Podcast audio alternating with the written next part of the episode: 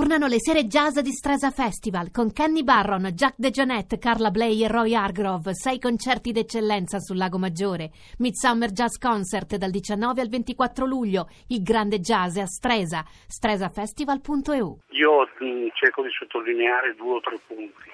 Eh, il primo è che io condivido pressoché interamente quanto ha detto la dottoressa Caramore poco fa Aggiungo il fatto che uno dei grandi mistici del cristianesimo, San Bernardo di Chiaravalle, ha scritto a De Laude Nove Milizie in epoca crociata in cui dice che i soldati di Cristo ammazzano i musulmani e andranno in paradiso per questo.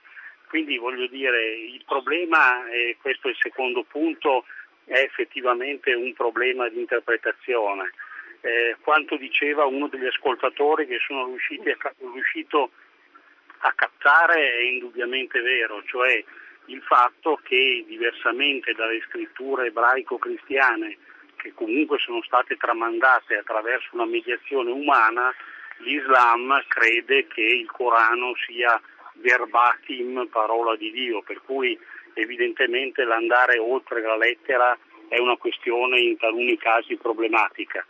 Però, e questo è il terzo punto, c'è proprio la questione dell'interpretazione. Uno dei luoghi comuni più diffusi che girano nella, eh, nella opinione corrente è che l'Islam e il Corano non abbiano una tradizione interpretativa.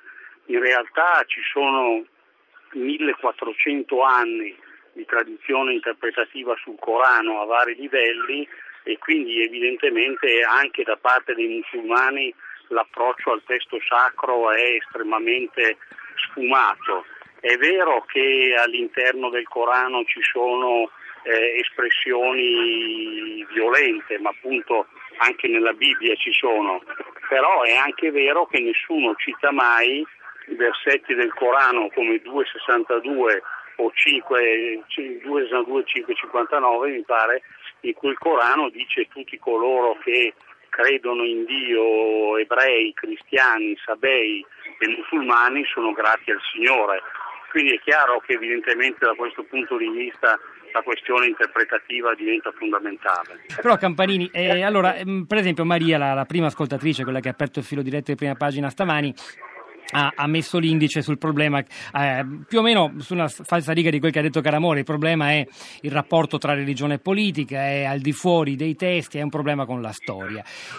Io credo che però qui si possa annidare un altro, eh, un altro, fraintendimento, e cioè che noi siamo in qualche modo, noi occidentali, noi eh, fondamentalmente cristiani, anche se magari siamo non credenti, per citare Croce, eh, più evoluti perché abbiamo compiuto quel passaggio eh, illuministico di separazione tra la religione e la politica. C'è un messaggio di Luca da Torino che va esattamente in questa direzione. Eh, la violenza è parte integrante delle tre religioni monoteiste, ma mentre ebrei e cristiani si sono evoluti nel tempo, avendo, poi si perde il messaggio, separato religione e politica, così non è accaduto nel mondo musulmano. A parte che queste semplificazioni sono degli stereotipi, l'abbiamo capito, ma non c'è anche il rischio di inserirci e mettere tutto tutta l'umanità dentro una specie di unico grande corso della storia dove noi siamo quelli più avanti degli altri? Ma allora, dunque, innanzitutto sulla prima parte della questione c'è la relazione tra religione e politica nell'Islam. Io sono uno che va sempre controcorrente in questo caso perché io ho sempre sostenuto nelle lezioni, nei miei scritti, eccetera, che l'Islam non è teocratico, che l'Islam non unisce religione e politica. C'è un'estensione pubblica e sociale della religione nell'Islam e su questo non c'è dubbio, ma non è affatto vero che l'Islam ab origine leghi la religione con la politica. Da una parte perché nell'Islam c'è stata essenzialmente una strumentalizzazione del religioso da parte del politico, piuttosto che una strumentalizzazione del politico da parte del religioso. E in secondo luogo perché per esempio l'idea di Stato islamico agitata dall'ISIS non fa parte della tradizione del pensiero politico islamico. Questo lo dico chiaramente nei miei libri, è chiaro non posso spiegarlo qui nei dettagli.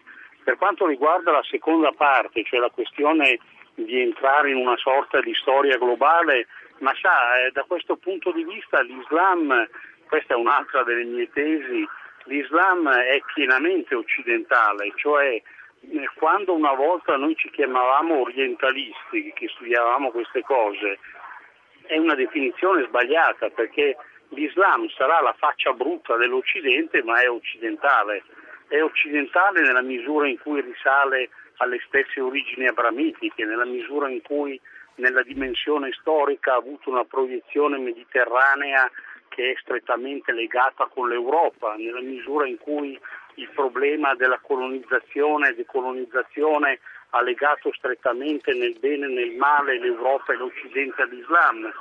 Quindi da questo punto di vista dire che l'Islam è occidentale è orientale secondo me è un errore. Quindi sì, l'Islam fa parte di questa grande corrente storica globale nella misura in cui l'Islam è una variante dell'Europa, è una variante dell'Occidente e quindi in questo senso evidentemente fa parte del medesimo orizzonte storico.